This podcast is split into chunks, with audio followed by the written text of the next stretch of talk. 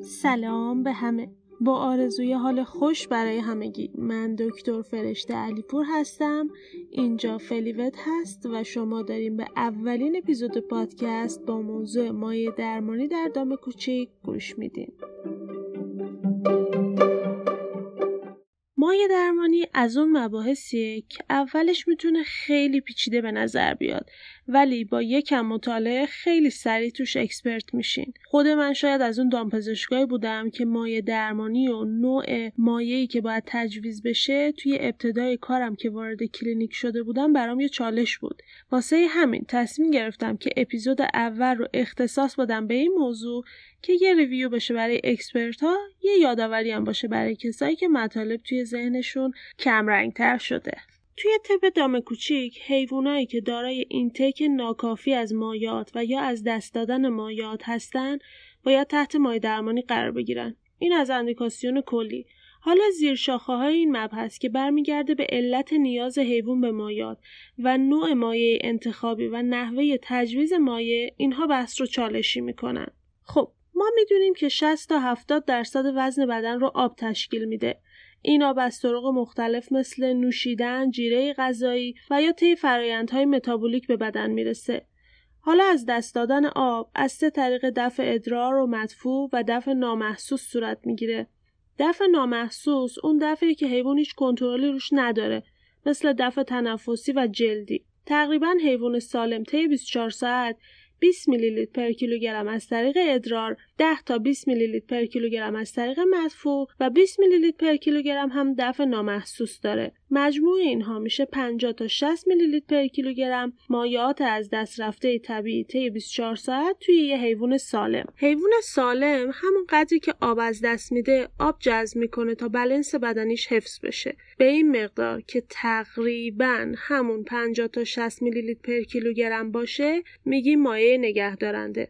البته اینم بگم که این مقدار توی حیوانات نابالغ چون تغلیظ ادرار درشون کامل نیست حدودا 80 میلی لیتر per کیلوگرم توی 24 ساعته. حالا بیشتر در مورد مایع نگهدارنده بعدا صحبت می‌کنیم. خب اینها از بدیهیات. چون می‌خوایم توضیحات کاملا کاربردی و practical باشه از توضیح در مورد اینکه اسمولالیته چیه و معادله استارلینگ چی میگه و سیستم رنین آنژیوتانسین اثرش چیه میگذریم.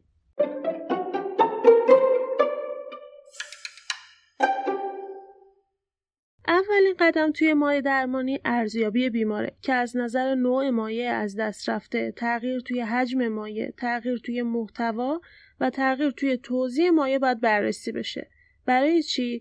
برای اینکه اولا اولویت بندی کنیم توی زمان، همین که مناسب ترین مایع رو انتخاب کنیم، نوع ادمینستریشن رو مشخص کنیم و همین که پاسخ بیمار به درمان رو ارزیابی کنیم. گفتیم از نظر تغییر توی حجم و محتوا و توزیع مایع باید بررسی بشه که حداقل یکی از این سه تا آیتم باید برای طرحریزی پلن مایع درمانیمون و روش تجویز انتخاب بشه. مثلا اینکه اگه مجرای gastrointestinal بازه مثل چیزی که توی استفراغ داریم و بیمار به خاطر collapse عروقی امکان رگگیری ازش نیست پس روش خوراکی بهترین راه تجویز می‌تونه باشه. یا مثلا حیوانی که بستری هست و نمی‌تونه چیزی بخوره یا بنوشه مثل چیزی که توی بیهوشی اتفاق میفته پس بهترین روش administration همون IV هست. خب اول صحبت ها راجع به مایع نگهدارنده اشاره کردیم. چه توی حیوان بیهوش چه بیماری که تحت مایع درمانی هست برنامه اول با مقدار مایع maintenance شروع میشه. مقدار پیشنهادی مایع نگهدارنده توی سگ 132 ضرب در وزن بدن و توی گربه 80 ضرب در وزن بدنه. مطمئنم با کاغذ و قلمی که دم دستتون هست اینو یادداشت کردین. این مایع نگهدارنده برای چه حیوانایی اندیکاسیونه؟ برای اونی که غذا نمی‌خوره، آب نمی نوشه، کاهش فشار خون و ongoing loss هم نداره. گفته میشه که رینگر لاکتات شبیه ترینه از نظر الکترولیت های بلنس به مایع پلاسما. هم برای نگهداری و هم برای درمان بهترین انتخابه. مگر اینکه منع مصرف رینگر لاکتات داشته باشیم. یه مصاحبه authentic با پروفسور دیبارتولا که مؤلف همین کتاب مایع درمانی در دام کوچیک هستن و من از اطلاعات ایشون برای تهیه این اپیزود خیلی استفاده کردم انجام شده. این مصاحبه سوالاتی ازشون درش پرسیده شده و ایشون هم پاسخ خیلی practical و کاملی دادن. من حالا در طول این اپیزود بسته به عنوان صحبتمون سوال جوابای ایشون رو بهتون میگم. حالا پرسیدن که تحت چه شرایطی اصلا نباید از رینگر لاکتات استفاده کرد؟ ایشون پاسخ دادن که واضحه که توی سگی که در حال استفراغ هست به دلیل انسداد خروجی معده و دچار آلکالوز متابولیک شده استفاده از NaCl 9 دهم درصد ارجحه نسبت به رینگر لاکتات. خب اینو دیگه همه می‌دونن. ایشون میگن که بعضی clinician ها نگران استفاده از رینگر لاکتات توی بیماران کبدی هستن. چرا؟ چون میترسن کبد نتونه به خوبی از پس استخراج و استفاده از لاکتات بر بیاد. هرچند باید به یاد داشته باشیم که لاکتات توی رینگر لاکتات فرم نمک این ترکیبه و خودش به تنهایی نمی‌تونه موجب اسیدوز لاکتیک بشه. توی اکثر بیماران دچار اسیدوز لاکتیک علت perfusion بافتی کمه و بهبود perfusion بافتی صرف نظر از نوع مایع مورد استفاده به حل شدن اون لاکتیک کمک می‌کنه. البته اینم بگم که توی عمل از خیلی از clinician ها شنیدیم که توی case احتباس ادراری چون دفع پتاسیم نداریم رینگر لاکتات ندیم. حالا اینو پس ذهنتون داشته باشید. این از این. کلا هم گفته شده که استفاده از مایعات جایگزین توی کوتاه مدت مثل چیزی که توی بیهوشی داریم خیلی تاثیر روی بلنس الکترولیت نداره. هرچند electrolyte imbalance توی بیماران renal یا اونهایی که long term سرم می‌گیرن ممکنه دیده بشه. اینم خوبه بدونین که استفاده از رینگر لاکتات برای نگهداری حیوان رو دچار هایپرناترمی و هایپوکالمی می‌کنه چون بیشتر از میزان دفع sodium و کمتر از اون پتاسیم داره که البته در حیوان well و سالم از نظر کلیوی sodium بیشتری دفع میشه و مبتلا به هایپرناترمی نمیشه. در صورتی که حیوانی بی اشتهاست و استفراغ داره یا اسهال داره اگر فقط مایع نگهداری دریافت می‌کنه دچار هایپوکالمی میشه. چون کلا کلیه خیلی خوب پتاسیم رو نگه نمیداره. یه نکته در مورد سرم های کریستالویدی برای مایع maintenance اینه که اینها مثلا سرم قندی نمکی. چون حاوی sodium هستن الکترولیت های بدن هر 24 ساعت باید چک بشن. خب این از بحث مایع نگهدارنده.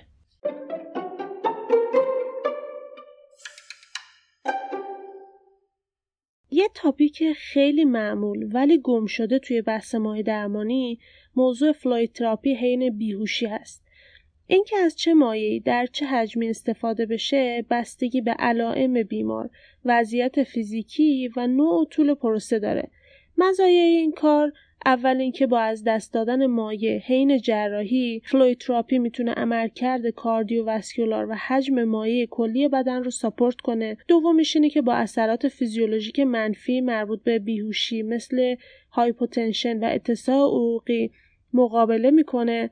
آخریش هم این که جریان مداوم مایع از آنژیوکت نمی‌ذاره که لخته تشکیل بشه که اهمیتش توی موارد administration اورژانسی که دسترسی به IV line آسونه مشخص میشه. البته باید به ریسک این کار که vascular overload هم هست آگاه باشیم. الان توصیه شده که کمتر از 10 میلی لیتر per کیلوگرم در ساعت محلول باید داده بشه تا از هایپروولومی خصوصا توی گربه ها که حجم خونی کمتری دارن و هم بیمارانی که تحت بیهوشی طولانی مدت هستن جلوگیری بشه.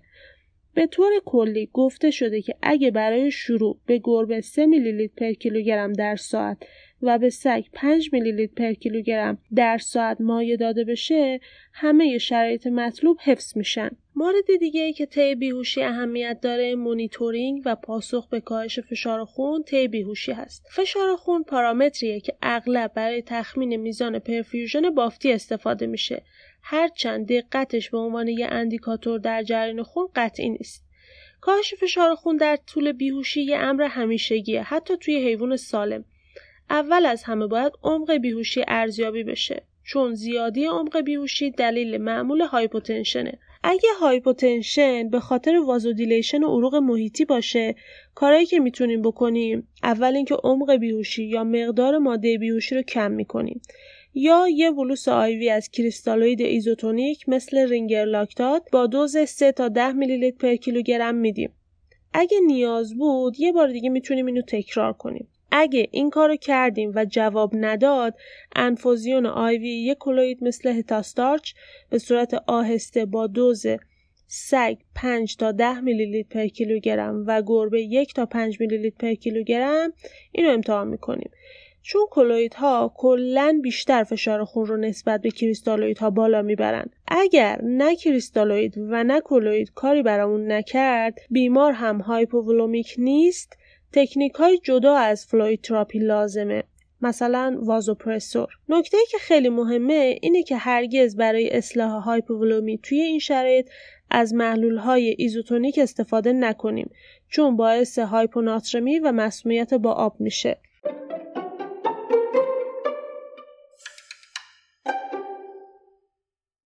حالا می‌رسیم به مایع درمانی توی حیوانات مریض. اول اینکه باید میزان و حجم ابتدایی رو بر اساس اینکه آیا بیمارمون نیاز به مایع درمانی کل بدن داره یا فقط فضای عروقی مشخص می‌کنیم. یعنی whole body fluid deficit داریم یا حجم درگردشمون فقط کم شده. دومین نکته اینه که نوع مایع رو بر اساس مایع نگهدارنده و جایگزینی مناسب انتخاب کنیم.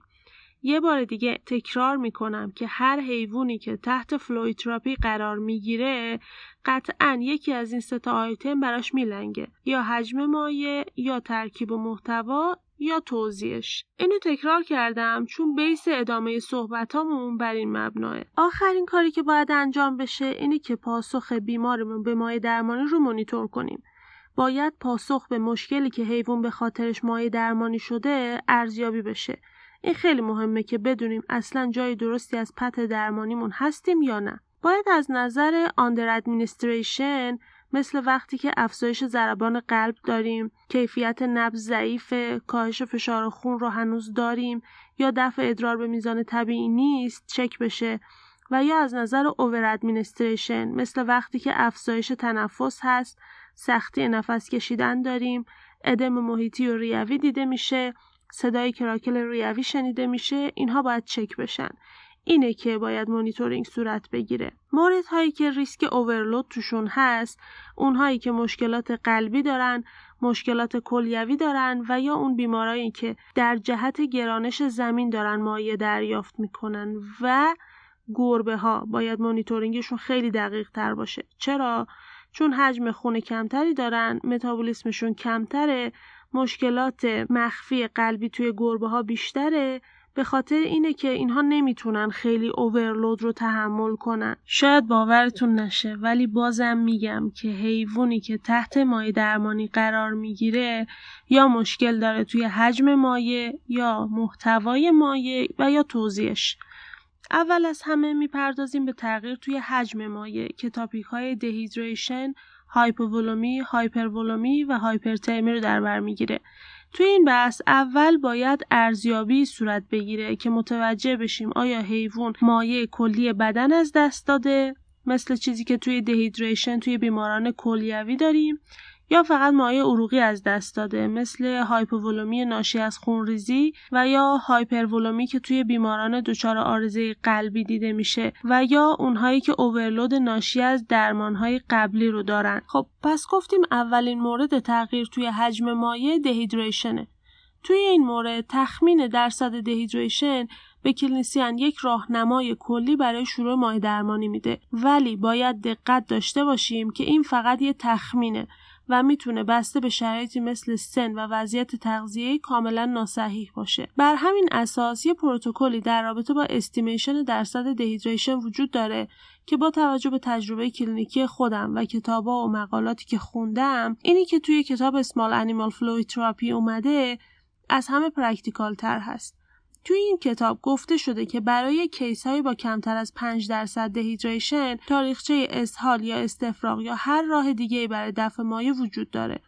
غشای موکوسی هم نرماله. برای موارد 5 درصد کم‌آبی بدن تاریخچه دفع مایع وجود داره غشای موکوسی چسبناک یا خشکه و skin tenting ملایم دیده میشه توی 7 درصد کم‌آبی بدن با علم به وجود history برای از دست دادن آب غشای موکوسی خشک skin tenting هم افزایش پیدا کرده چون دیگه پوستشون الاستیسیته طبیعیشون نداره تاکیکاردی ملایم داریم ولی کیفیت نبض و فشار خون سرخرگی هنوز نرماله. موارد دارای 10 درصد دهیدریشن باز هم هیستوری از دست دادن مایعات بدن حالا به هر شکلی رو دارن.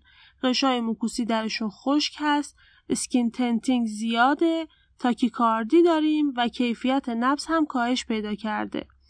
مورد آخر برمیگرده به 12 درصد از دست دادن مایعات بدن که علاوه بر تاریخچه از دست دادن آب غشای موکوسی کاملا خشکه چشمها گود افتادن قرنیه خشک skin tenting خیلی زیاده تاکی‌کاردی و یا برادیکاردی رو می‌تونیم داشته باشیم نبض یا نیست یا خیلی ضعیفه و کاهش فشار خون دیده میشه سردی اندام های انتهایی هم داریم و هایپوترمی در کل بدن و تغییر در هوشیاری هم از علائم کلی این stage هستن. یه معادله هست که بر اساس درصد dehydration می‌تونه مقدار مایع مورد نیاز بدن رو محاسبه کنه.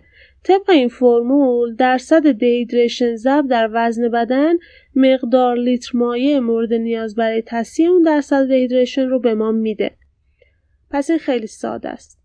برای جبران و تصحیح کمابی با داشتن دیتاهای دیگه هم میشه این مقدار رو محاسبه کرد. مثلا اگر بر اساس تاریخچه بخوایم پیش بریم گفته میشه که به ازای هر بار اسهال و یا استفراغ حیوان تقریبا 4 میلی لیتر per کیلوگرم مایعات از دست میده یا بر اساس PCV اگه بخوایم تخمین بزنیم گفته میشه که به ازای هر یک درصد افزایش PCV 10 میلی لیتر per کیلوگرم دفع مایع داشتیم. خب ما می‌دونیم که PCV طبیعی توی سگ 45 و توی گربه 35 یه راه دیگه اینه که بر اساس وزن بدن حیوان قبل از dehydration و بعد از اون محاسبه کنیم. البته این مورد خیلی practical نیست چون کیه که هر لحظه بدونه حیوانش چند کیلوه؟ مایع درمانی به طور کلی اصولی داره که برای تصحیح کمبود مایع بدن باید بهشون توجه کنیم. اولین مورد اینه که مقدار کمبود و میزان ongoing loss رو به میزان مایع نگهدارنده اضافه کنیم. این مقدار در حال از دست رفتن یا ongoing loss رو طی دو تا سه ساعت و میزان کمبود رو توی مدت زمان بیشتری که توی بهترین حالت گفته شده 24 ساعت هست جبران می‌کنیم. البته باید مشکلات همراه مثل بیماری های قلبی یا کلیوی رو هم در نظر بگیریم. مورد بعدی مونیتورینگ مرتب هست که بسته به شرایط هر 15 تا 60 دقیقه باید انجام بشه تا از اینکه به حجم مطلوب رسیدیم یا نه مطمئن بشیم و اینکه یه وقت اوورلود صورت نگیره. یه مسئله که خیلی مهمه و توی اصول کلی مایع درمانی ذکر شده اینه که مایعی که سودیوم کمی داره نباید به عنوان مایع نگهدارنده برای جبران مایع خارج سلولی استفاده بشه. چرا؟ چون ممکنه ایجاد هایپوناترمی و هایپرکالمی در حجمهای بالا بکنه. یه سوال که در زمینه اصول مای درمانی از پروفسور دیبارتولا پرسیده شده اینه که وقتی بیماری تحت مای درمانی هست زمانی که احتیاجاتش برطرف شد مایه رو به آرومی متوقف کنیم یا میشه ناگهانی هم این کارو کرد جواب اینه که به خیلی از ما گفته شده که مایه درمانی باید به آرومی و بعد از دو تا سه روز تموم بشه به جای اینکه یهو اونو متوقف کنیم. و جالبه که هیچ دیتایی وجود نداره که این مورد کلینیکی رو ساپورت کنه. اینو می‌دونیم که منطقیه که اگه بیماری تحت مای درمانی لانگ ترم با حجم بالا بود توقف بهتر آروم باشه. در واقع بهتر بدونید که این مورد بیشتر به آداپشن بیمار به لود سودیوم بستگی داره تا به میزان آبی که وارد بدنش میشه. جالبه. گفته شده که تغییر هورمونی مثلا هورمون آلدوسترون زمانی ایجاد میشه که بیمار مدتی تحت لود سودیوم بوده و بعد از قطع شدن سودیوم چند روز طول می‌کشه تا به حد نرمالش برگرده. پس کاهش آهسته حلال موجود توی محلول ممکنه مهمتر از کاهش آهسته مقدار آب باشه. تا اینجا ما گفتیم از دست دادن مایعات بدن. حالا سوالی که پیش میاد از کجا بدونیم که مایع ایزوتونیک از دست دادیم یا هیپوتونیک؟ خب می‌دونیم که مایع ایزوتونیک یعنی مایع با اسمولالیته مشابه پلاسما. مثلا توی اونهایی که توانایی تغلیظ ادرار ندارن و دفع اوره اضافی دارن. یا حیوانی که خونریزی فعال داره که تغییر توی اسمولالیت سرم ایجاد نمی‌کنه اینها یعنی مایع ایزوتونیک از دست دادن. و مایع هیپوتونیک خیلی مشخصه یعنی مقدار الکترولیت هایی که از دست میده کمتر از اسمولالیته نرمال پلاسماست. مثل از دست دادن آب آزاد چیزی که توی تعریق دیده میشه. سوالمون چی بود؟ اینکه از کجا بفهمیم کدوم یکی از این مایعات رو از دست دادیم.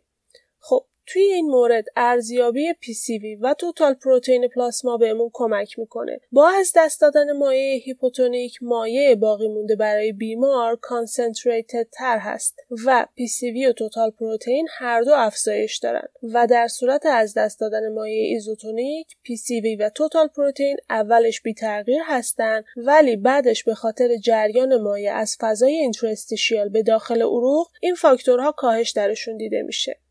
در عمل این موضوع یکم پیچیده است. چون ما نمی‌دونیم که PCV و توتال پروتئین بیمارمون قبل از دهیدریشن چند بوده. ولی می‌تونه یه شمای کلی بهمون بده. این از بحث دهیدریشن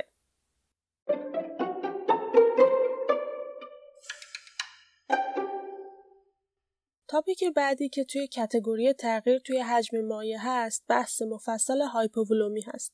اول از همه فرق هایپوولمی با dehydration چیه؟ خب می‌دونیم که dehydration برمیگرده به کاهش توی total body water و هایپوولمی عمدتا مربوط به گردش حجم ناکافی مایعات داخل عروقه. این دو از هم جدا نیستن و همیشه هم با هم ارتباطی ندارن.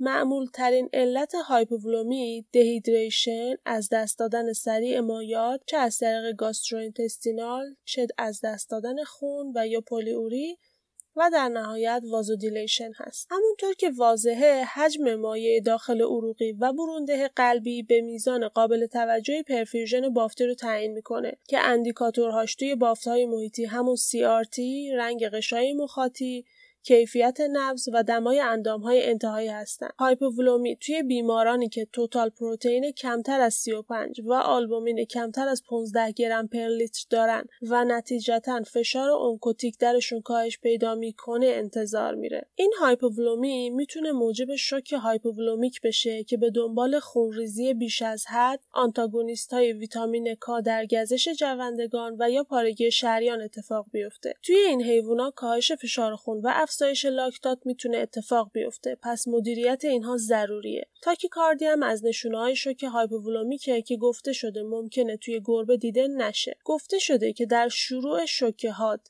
وقتی که نبض رانی به ندرت قابل لمسه و بیمار هم دچار collapse عروقی شده رینگر لاکتات با دوز 60 میلی لیتر پر کیلوگرم هرچه سریعتر باید تجویز بشه. باید با آنژیوکت بزرگ توی ورید وداج انجام بشه و اگر رگ پیدا نشد توی استخوان تزریق بشه. توی این بیماران اگر PCV به کمتر از 25 درصد برسه دیگه مایع درمانی جواب نمیده. و باید برای جبران نقصان خون کامل تزریق بشه. به خاطر تجمع محصولات تجزیه شده ممکنه اسیدوس توی حیوان رخ بده که با تجویز رینگر لاکتات رفع میشه. ولی اگر شدید بود باید محلول بیکربنات sodium IV تزریق بشه. حالا یه سری اصول هست برای مایع درمانی توی مواقع هایپوولومی که اینها رو با هم بررسی می‌کنیم. اولین مورد این که چه موقع از colloid چه موقع از crystalloid توی این مواقع استفاده کنیم. هم توی بالین دیدیم هم توی text ها گفته شده که choice اولیه برای مواجهه با case هایپوولومی که نیاز به انتقال خون نداره یه مایع isotonic crystalloid ه یه چیز دیگه اضافه کنم که هم شامل حال fluid های crystalloid ی میشه هم colloid ی این که گاهی به الکترولیت پتاسیم نیاز هست توی شرایط اورژانس. توصیه شده که اولا اینو طی IV دوم administer کنید بعدم اینکه نهایتا نیم میلی مول پر کیلوگرم در ساعت تجویز بشه. چون مقدار زیاد پتاسیم می‌تونه موجب arrest قلبی بشه. خب. رسیدیم به تجویز crystalloid ها توی موارد هایپوولومی و شوک hypovolemic. اولین مورد این که دوز استاندارد crystalloid توی شوک یک حجم کامل خونه یعنی توی سگ 80 تا 90 میلی لیتر پر کیلوگرم و توی گربه 50 تا 55 میلی لیتر پر کیلوگرم گفته شده. توصیه شده که با تجویز 25 درصد از محلول مورد نیاز شروع می‌کنیم و هر 25 درصد که پیش رفتیم مریض رو برای اینکه ببینیم آیا هنوز نیاز به مایع داره یا نه چک می‌کنیم. قدم بعد اینکه نشونه هایی که نشون میده بیمار در حال بهبودی رو چک می‌کنیم. مثل چی؟ مثل رنگ مخاطات و زمان سیارتی اگر نصف محلول تجویز شدهمون رفته و بهبودی توی حیوان نمی‌بینیم یا باید به معلولمون کلوید اضافه کنیم یا اونو با کلوید عوض کنیم. در آخر هم به محض اینکه وضعیت شوک توی حیوان استیبل شد مقدار حجم محاسبه شده ای که حیوان کم داره رو طی 6 تا 8 ساعت بسته به شرایط کلیوی و قلبیش براش تجویز می‌کنیم. این از administration crystalloid حالا colloid چه موقع colloid مصرف بشه؟ وقتی حجم مورد نیاز حیوان رو برای احیای سریعش سخته که براش تجویز کنیم یا وقتی که بهترین حالت cardiovascular رو با کمترین حجم مایع می‌خوایم مثلا توی حیوانات درشت جثه یا اونهایی که تحت جراحی اورژانسی هستن یا اونهایی که حجم بالایی از مایع از دست دادن. توی اینها کلوید باید استفاده بشه. دیگه توی چه مواردی؟ وقتی حجم بالای مایع نیازه و ها خوب عمل نمی‌کنن. یا وقتی که پرفیوژن بافتی و دلیوری اودو رو می‌خوایم سریعتر افزایش بدیم باید از ها استفاده کنیم. یه مورد دیگه استفاده از کلوید وقتی هست که قبل از اینکه خون به حد نرمال برسه ادم اتفاق بیفته. تو این مورد باید هرچه سریعتر کریستالوید رو با کلوید تعویض کنیم. مورد بعدی وقتی که فشار اونکوتیک کمه یعنی وقتی پروتئین زیر 35 و آلبومین کمتر از 15 گرم پر لیتره. مورد آخر استفاده از کلوید وقتیه که می‌خوایم اثر بخشی طولانی تری داشته باشیم چون بعضی از کلوید ها لانگلستر از کریستالوید ها هستن. یه شرایطی هم وجود داره که ما می‌تونیم درش همزمان کریستالوید و کلوید استفاده کنیم. این موقعی هست که هم افزایش حجم عروقی با کلوید و جبران مایع اینترستیشیال با کریستالوید مد نظرمون باشه. توی این مورد دوز کلوید برای سگ 5 تا 10 میلی لیتر پر کیلوگرم و برای گربه 1 تا 5 میلی لیتر پر کیلوگرمه و دوز crystalloid برای سگ 40 تا 45 میلی لیتر پر کیلوگرم و برای گربه 25 تا 27 میلی لیتر پر کیلوگرم هست که تقریبا نصف دوز مورد استفاده توی مواقع شوک هست. یه محلولی که به صورت گسترده توی بحث هایپوولومی ازش استفاده میشه saline hypertonic ه. برای رسیدن به بهترین عملکرد cardiovascular با کمترین حجم مایع استفاده از این محلول توصیه شده. یا وقتی که توی بحث مدیریت بافت بینابینی که توی خونریزی اتفاق میفته می‌خوایم جابجایی مایع از بافت بینابینی به داخل عروق رو داشته باشیم. توی شوک hypovolemic هم کاربرد داره.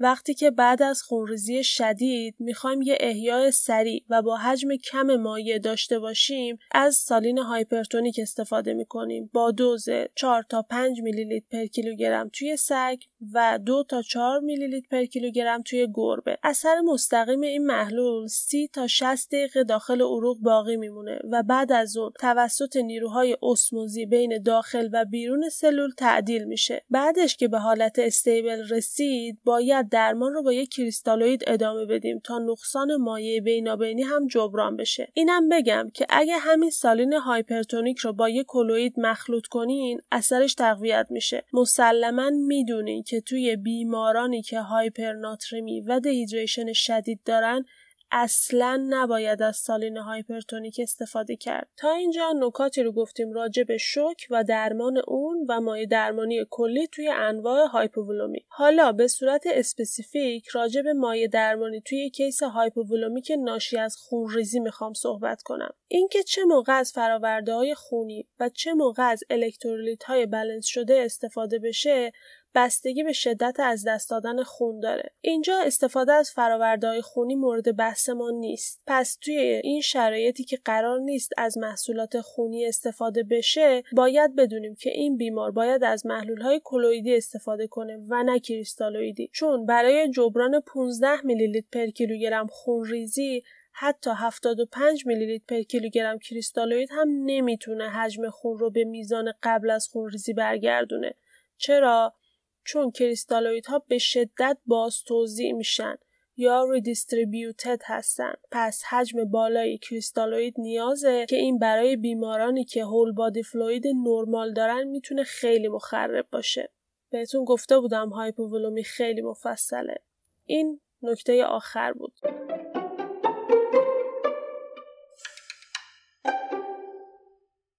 مورد بعدی از زیر مجموعه تغییر حجم مایع هایپرولمی هست که همونطور که قبلا هم گفتیم می‌تونه به دلایلی مثل نارسایی قلبی، نارسایی کلیوی یا overload ناشی از درمانهای قبلی ایجاد بشه. دونستن این موضوع کمک کننده است که افزایش فشار خون یه indicator برای هایپرولمی نیست و درمان این حالت بیشتر به تصحیح عوامل زمینه‌ای مثل نارسایی مزمن کلیوی یا مشکلات قلبی بستگی داره ولی استفاده از sodium chloride hypotonic 45 درصد به عنوان مایع نگهدارنده توی بیماران مشکوک به overload برای کاهش میزان sodium در نظر گرفته میشه. آخرین مبحث توی بحث تغییر در حجم مایع هایپرترمی هست. افزایش دمای بدن می‌تونه مستقیما منجر به دهیدریشن بشه مایع درمانی باید توی این مورد دقیق مانیتور بشه تا از اوورهایدریشن جلوگیری بشه.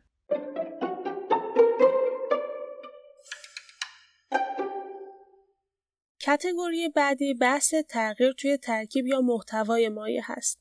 مثالهایی از اختلالات معمول که باعث تغییر ترکیب مایع بدن میشن دیابت، اختلالات کلیوی و احتباس ادراری هست. این بیماران همونهایی هستند که اختلال الکترولیتی دارند تغییر توی گلوکوز خون دارن anemic هستن و یا پلیسیتمی دارن اغلب برای شروع مایع درمانی توی این موارد از یه محلول کریستالویدی isotonic balance شده استفاده میشه تا به وضعیت الکترولیتی بیمار مسلط بشیم. اولین مورد از این دسته هایپرکالمی هست.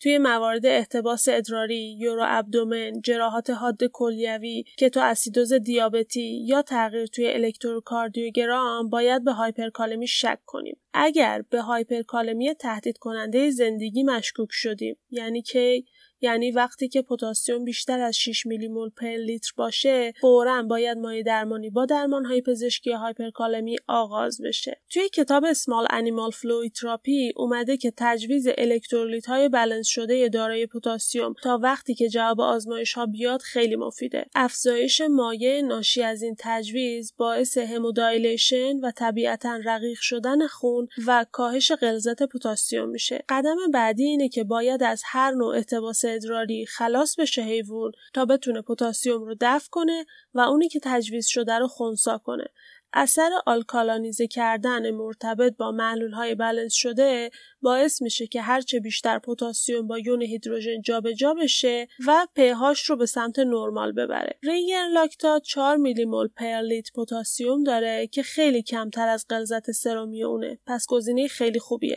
اگر احتباس ادراری نداریم برای شروع درمان از سودیوم کلراید 9 درصد برای افزایش rate ادرار استفاده می‌کنیم. کلا توی بالین هم مکررا دیدین که focus درمان روی رفع اسیدوز و افزایش حجم پلاسما برای بهبود عملکرد کلیوی و افزایش sodium سرم هست.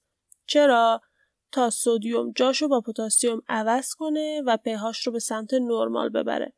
یه مطالعه نشون میده که استفاده از الکترولیت های بلنس شده حاوی پتاسیم باعث افزایش اون توی خون گربه های دچار احتباس ادراری نمیشه. طبیعتا بعد از هایپرکالمی باید هایپوکالمی بحث بشه. در کل علل معمول ایجاد کننده هایپوکالمی استفراغ اسهال بیماری های کلیوی بی اشتهایی کمبود پتاسیم جیره غذایی و درمان بیش از حد با داروهای مدر هست که علائمی مثل ضعف، بیحالی، بیاشتهایی و انصداد روده رو به دنبال داره. چیزی که واضحه اینه که باید از محلولهای حاوی پتاسیم استفاده بشه. وقتی می‌خوایم پتاسیم رو به محلول اضافه کنیم مثل وقتی که کاسیل توی کیسه سرم میریزیم باید خیلی خوب به هم بخوره و کاملا همگن پخش بشه چون می‌تونه اووردوز پتاسیم ایجاد کنه که خیلی کشنده است. نباید میزان rate سرم رو از نیم میلی مول per کیلوگرم در ساعت بیشتر کنیم. نکته بعدی اینه که اگه هایپوفسفاتمی هم همراه با هایپوکالمی وجود داشته باشه مثل چیزی که توی کتو اسیدوز دیابتی داریم از پتاسیم فسفات به جای KCl باید استفاده بشه. محلول Darrow که حاوی سدیم و کلور و پتاسیم زیادی هست گزینه خیلی خوبیه که توی موارد اسهال شدید خیلی کاربردیه محلول دیگه ای که حاوی پتاسیم هم هست رینگر لاکتاته که هر دو این محلول ها alkaline کننده هستند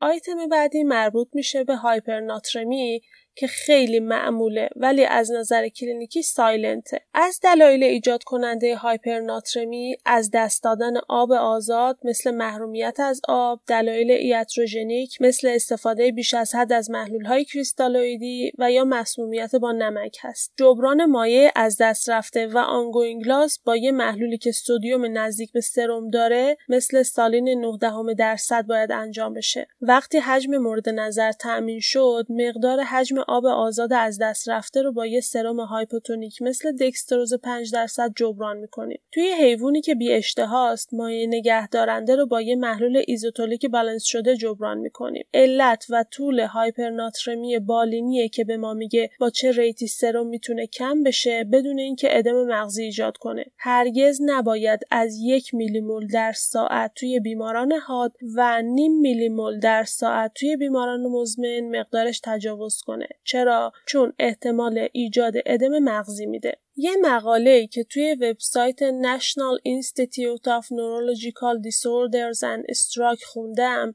میگه که یه آرزه وجود داره به نام Central Pontine Myelinolysis که موقع تصحیح خیلی سریع سودیوم به وجود میاد. این آرزه موجب لیز میلین نورون ها میشه. توی موارد شدید خود نورون ها هم می‌تونن آسیب ببینن که توی موارد خفیف می‌تونه گاهن موقتی و اگه شدید باشه دائمی یا حتی باعث مرگ میشه. خب آیتم بعدی بحث هایپوناترمی هست. هایپوناترمی توی کتو اسیدوز دیابتی و موارد مسمومیت با آب خیلی معموله. همونطور که گفتیم باید تغییرات سودیوم سرم خیلی آهسته صورت بگیره و مرتب هم مونیتور بشه. و یه مایع با محتوای سدیم مشابه سدیم پلاسما برای نگهداری ریت مناسب تغییر استفاده بشه. روی بیماران دچار مسمومیت با آب، محرومیت از آب و یا استفاده با احتیاط از دیورتیک ها لازمه. گفتیم این آرزه توی بیماران دچار کتو اسیدوز دیابتی خیلی معموله. سوال پرسیده شده که مایع چویس برای گربه دچار کتو اسیدوز دیابتی چیه؟ پروفسور دیبارتولا میگن که به طور معمول از یه آلکالین کننده مثل رینگر لاکتات استفاده میشه. هرچند ممکنه مکرر ببینیم که مایع choice براشون sodium chloride 9 درصده که اونم به خاطر نقصان بسیار شدید sodium و کلور توی بدنه. حالا باید اینو بدونیم که رینگر لاکتات هم به میزان کافی sodium و کلور داره. در حالی که sodium chloride 9 درصد کمی اسیدی کننده است به خاطر غلظت بالای کلور در اون. این اثر اسیدی کننده به این دلیل رخ میده که مقدار سدیم بیشتری توی کلیه با کلور باز جذب میشه نسبت به بیکربنات وقتی که غلظت بالای کلور انفوزیون میشه. پس بیماران دچار کتو اسیدوز دیابتی already اسیدوز متابولیک هم دارن پس ترجیح استفاده از این alkaline کننده مثل رینگر لاکتاته. بحث بعدی در رابطه با هایپوپروتئینمی و هایپوآلبومینمی هست. فشار کلویدی که با میزان پروتئین و آلبومین خون مشخص میشه اونه که تعیین می‌کنه مایع توی عروق خونی بمونه یا نه از دست دادن مایع به سمت ریه ها، فضای جمع، محوطه شکمی، روده ها یا فضای اینترستیشیال معمول نیست مگر اینکه میزان پروتئین پلاسما کمتر از 35 گرم پر لیتر و آلبومین کمتر از 15 گرم پر لیتر باشه. یه سری پروتکل کلی هست برای مایع درمانی توی این شرایط. اول اینکه مهمترین عامل تصحیح و بهبود شرایط تغذیه‌ایه. مورد بعدی این که همیشه تجویز پلاسمای خون مؤثر نیست چون مقدار آلبومین کمی توی حجم تجویزی وجود داره و حتما باید از این نظر کانسنتریتد تر باشه. مثلا آلبومین انسانی که خیلی هم گرونه موجوده ولی می‌تونه مواردی از ازدیاد حساسیت رو ایجاد کنه و در مقابل آلبومین سگی که در دسترس نیست ولی اگر اویلیبل باشه بهترین و مؤثرترینه. تجویز کلویت های سنتزی مثل هیدروکسی اتیل استارچ مفید هستند چون می‌تونن فشار اونکوتیک رو در بدن افزایش بدن. تا 20 میلی لیتر پر کیلوگرم در روز برای سگ و 10 تا 20 میلی لیتر پر کیلوگرم در روز برای گربه از هتاستارچ میشه استفاده بشه.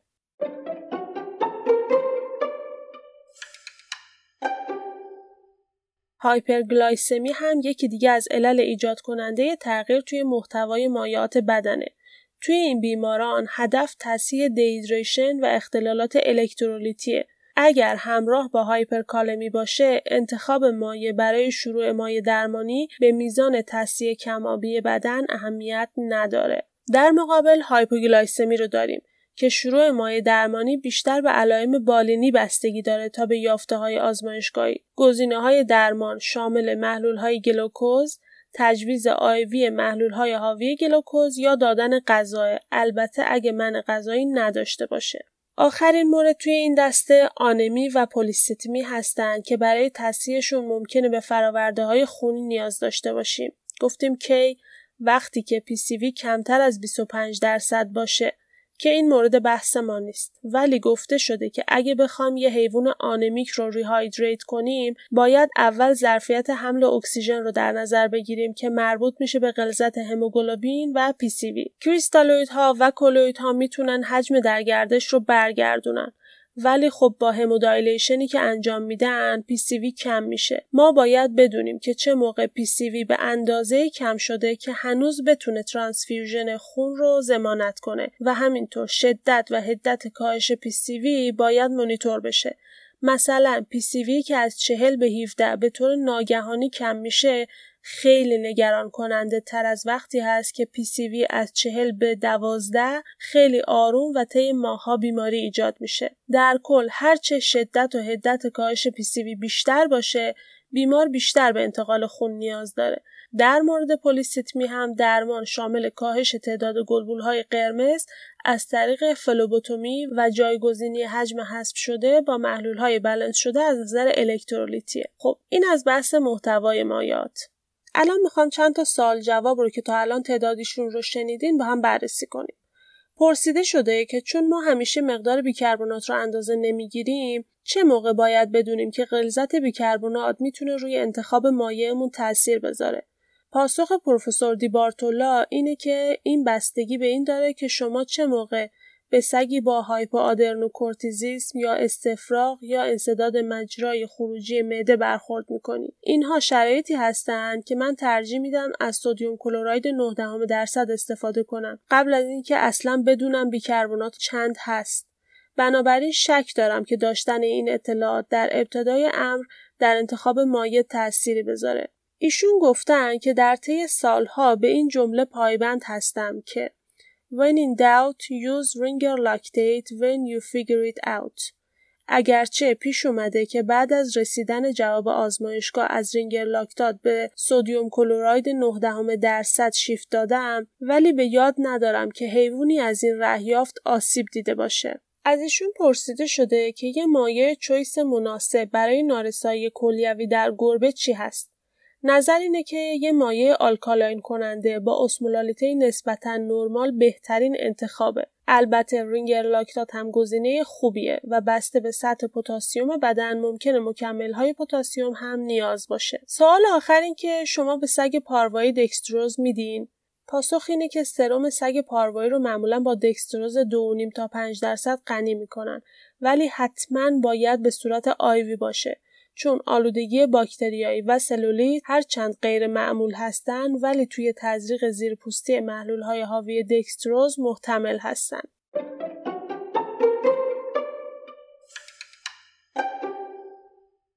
آخرین کتگوری از دستبندی حیوان نیازمند به مای درمانی تغییر توی توزیع مایاته.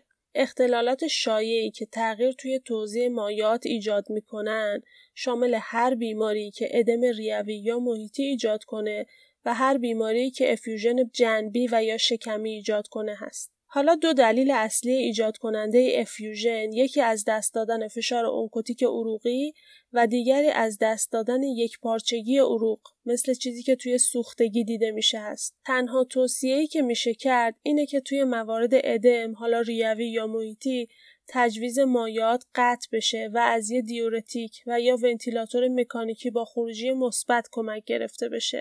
یه چند تا نکته میگم که جمعبندی مقاله هست که خوندم با عنوان Guidelines in Fluid Therapy in Small Animals.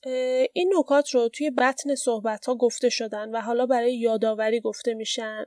اول اینکه rate پیشنهادی برای موارد بیهوشی کمتر از 10 میلی لیتر per کیلوگرم در ساعت هست. نکته ای که شاید سوالش براتون پیش اومده باشه در مورد تاکید نویسنده و حتی clinician ها روی رینگر لاکتات هست. خب می‌دونیم که این محلول نزدیکترینه از نظر الکترولیتی به پلاسمای سرم. حالا ممکنه گفته بشه که توی بیماران کبدی استفاده نشه. قبلا هم گفتم باید بگم که رینگر لاکتات حاوی D و L لاکتات هست که فرم نمک لاکتات هستند و احتمال اینکه لاکتات سرم رو بالا ببرن کمه. پس خطری نداره. و در آخر اینکه باید بدونیم که انتخاب سرم نسبت به ایزوتونیک بودن اون اهمیت کمتری داره. چون محلول های ایزوتونیک تاثیر روی بالانس الکترولیت ها ندارن مگر در زمانی که نیاز داشته باشیم که تغییر توی الکترولیت ها ایجاد کنیم. یه جمع‌بندی نهایی که بر اساس حالات بالینی و مایع پیشنهادی برای هر عارضه رو توضیح میده می‌خوام با هم بررسی کنیم. توی موارد اسهال ما از دست دادن آب و الکترولیت ها رو داریم خصوصا پتاسیم. پس نیاز به حمایت این المان ها داریم. محلول پیشنهادی توی این مورد می‌تونه رینگر لاکتات باشه چون به دلیل همون نقصان پتاسیم اسیدوز متابولیک رو داریم و یه alkaline کننده بهترین انتخابه. در موارد دفع حاد خون مثل چیزی که توی جراحی داریم مسلما باید از نظر گلبول قرمز و پلاسما support بشه و بهترین گزینه خون کامله. مطمئنم می‌دونین که توی چه range PCV باید خون کامل تجویز بشه. مورد دیگه توی استفراغه که کاهش آب و الکترولیت ها رو داریم و آلکالوز متابولیک اتفاق میفته. برای جبران آب و الکترولیت ها sodium chloride 9 درصد پیشنهاد خوبیه مگر در صورت استمرار استفراغ که پتاسیم هم زیاد از دست بره اون موقع است که می‌تونیم شیفت بدیم به رینگر لاکتات توی موارد پیومتر از دست دادن پتاسیم از طریق استفراغ بی اشتهایی و گاهاً از طریق تخلیه چرک از واژن اتفاق میافته. توی case پیومتر اگر حیوان در حالت شوک باشه اسیدوز اتفاق میفته و اگر استفراغ زیاد باشه آلکالوز اتفاق میفته. ولی معمولا اسیدوز رو می‌بینیم که مطمئنا برای جبران این حالت یه alkaline کننده همیشه در صحنه مثل رینگر لاکتات می‌تونه نقصان آب و الکترولیت خصوصا پتاسیم رو جبران کنه و اسیدوز رفع بشه. مورد بعدی موارد بی اشتهایی هست که در موارد اولیه حیوان آب بدن را از دست میده و برای جبران اون بهترین کار سرم یک سوم دو سوم هست ولی در صورت ادامه بی اشتهایی پتاسیم دفع میشه که دیگه نیازی نیست بهتون بگم که رینگر لاکتات باید تو این مرحله وارد عمل بشه مورد آخر انصداد مجاری در گربه هاست که خیلی معموله توی بالین و هایپرکالمی آرزه هست که باید برطرف بشه و سودیوم کلراید 9 درصد گزینه مناسبیه.